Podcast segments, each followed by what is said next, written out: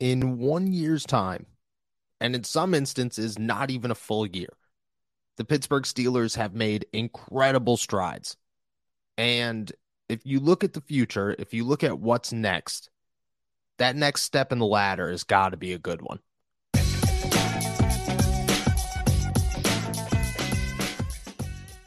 What's going on, everybody? I'm Noah Strackbein. Thank you for jumping on to Steelers to Go, your daily to go cup of Pittsburgh Steelers news and analysis. Find us on youtube.com slash all Steelers talk or anywhere you get your podcasts. And today, today I'm taking a little bit of a life lesson and I'm going to put it into the Steelers because I think it's relevant.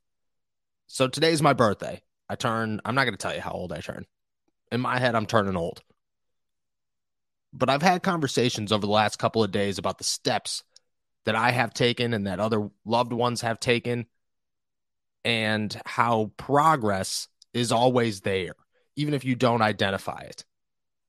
Because everybody's obviously looking for the end goal, which is whatever, whatever your dream is. And for the Pittsburgh Steelers, it's to win a Super Bowl.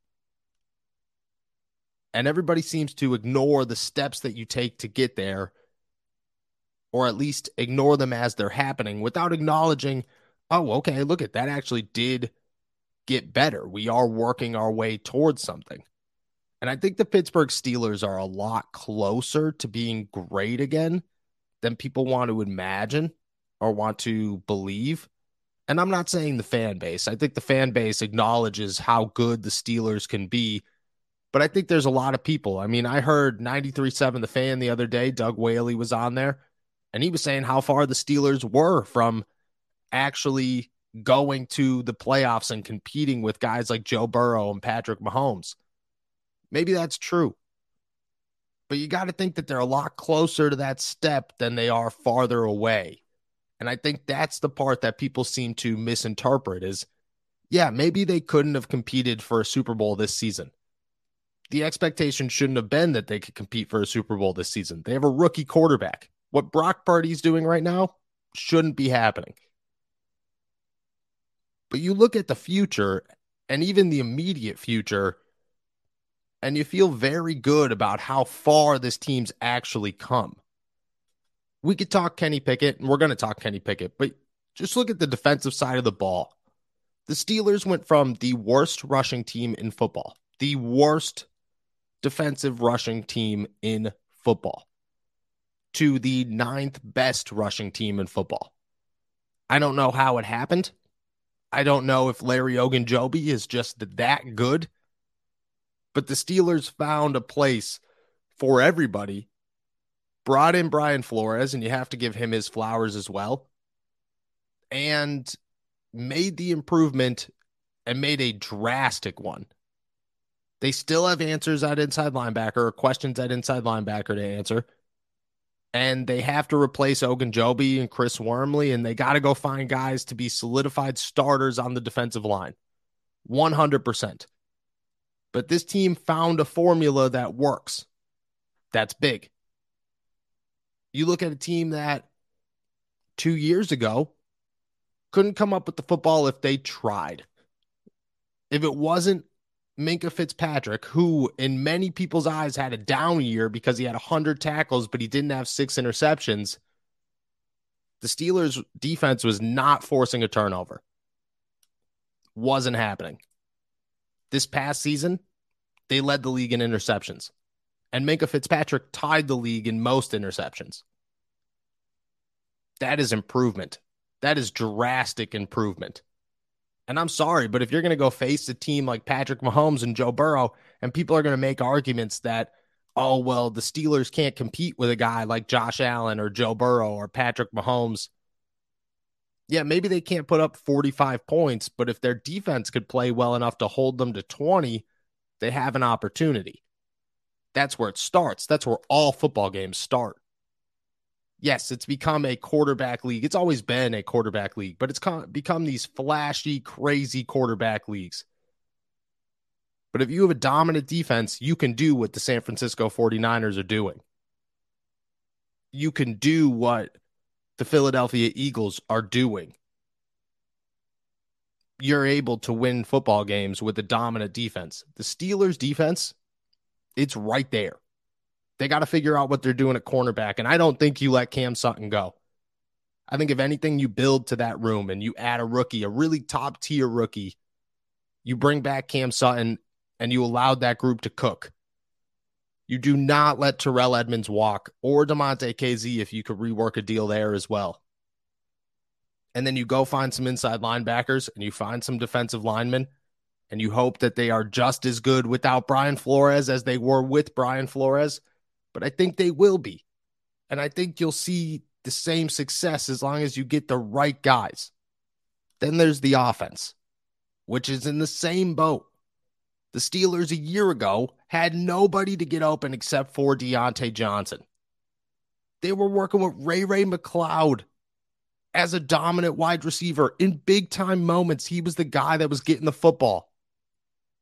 Now they have Diontae Johnson, who found his groove with Kenny Pickett late in the season, and you have to expect that to grow. They have a guy in Steven Sims that I think that they like and I think they could enjoy in a depth piece a guy in Calvin Austin who hasn't even stepped on the field yet, but everybody keeps talking about how excited he is and how excited they are to see him. And then they have George Pickens, who is a superstar in the making, does not have a catch radius, comes down with 50 50 balls 100% of the time, and is an absolute freak who just makes jaw dropping catches time and time again. Pat Freiermuth has taken his game to a new level and Connor Heyward has provided some depth. Derek Watt has find a, found a role in the offense. And a year ago, everybody was talking about how Najee Harris needs somebody behind him because the Steelers are going to run him into the ground. It was a major concern for the Pittsburgh Steelers. Their fan base was losing their mind, me included, over the fact that Najee Harris was going to touch the football 400 times a season until he couldn't do it anymore.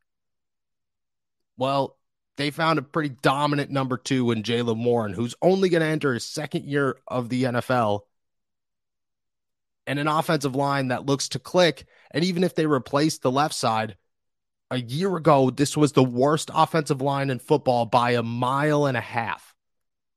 It was so bad that Najee Harris made it known how hard it was to run behind. The offense couldn't do anything whatsoever.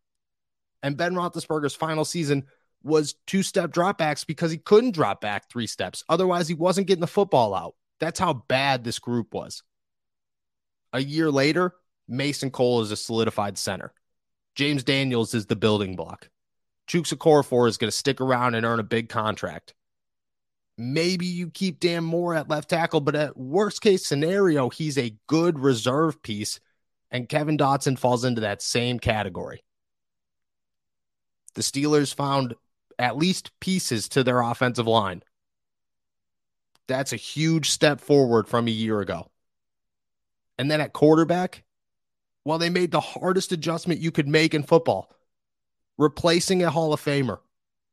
They got rid of Ben Roethlisberger as he sailed into retirement, and they, amongst a lot of panic and a bad year of quarterbacks, a very bad year for quarterbacks in the NFL draft, made the right move and found a guy who could actually play in the NFL and who looks to be pretty good, who has an it factor. Even if he's not able to go score 35 points right now, he has an it factor, and that's all you were looking for in a rookie. Nobody's going to win the Super Bowl in year one of their NFL career. It doesn't happen. And if Brock Purdy does it, I'll shut up. But I just have a very hard time believing that that, that dream, that magical run is going to end with Mr. Irrelevant hosting a Lombardi, hoisting a Lombardi. Rookie quarterbacks don't win Super Bowls. What they do do is show you if they got it or not. Kenny Pickett showed he's got it. Think about that. Think about the year spanned that the Steelers have gone through. One year from 2021 to 2022. Think about how much progress this team has made between my last birthday and my current one because that's how I do everything. I'm close enough where I get to fall close to New Year's so I could go birthday to birthday and I analyze everything birthday to birthday. And I woke up this morning and my first thought was in one year's span, my life has drastically gotten better. I've taken pretty cool steps. And people around me have also taken really nice, positive steps headed towards great things. And then I thought, wow, the Pittsburgh Steelers have done the same thing. And they're not there yet. They're not a Super Bowl team. And not making the playoffs seems like a step backwards. But if you if you just break it all down and look at it piece for piece, the Steelers have made significant strides in 365 days. They have taken a team with so many problems and turned it into a very promising team for the next season. I don't know. That's a pretty good step to be on the stairway to success.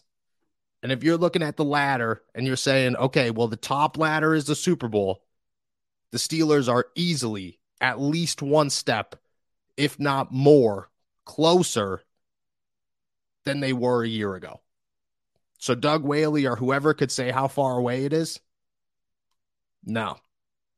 The Steelers are getting closer by the day.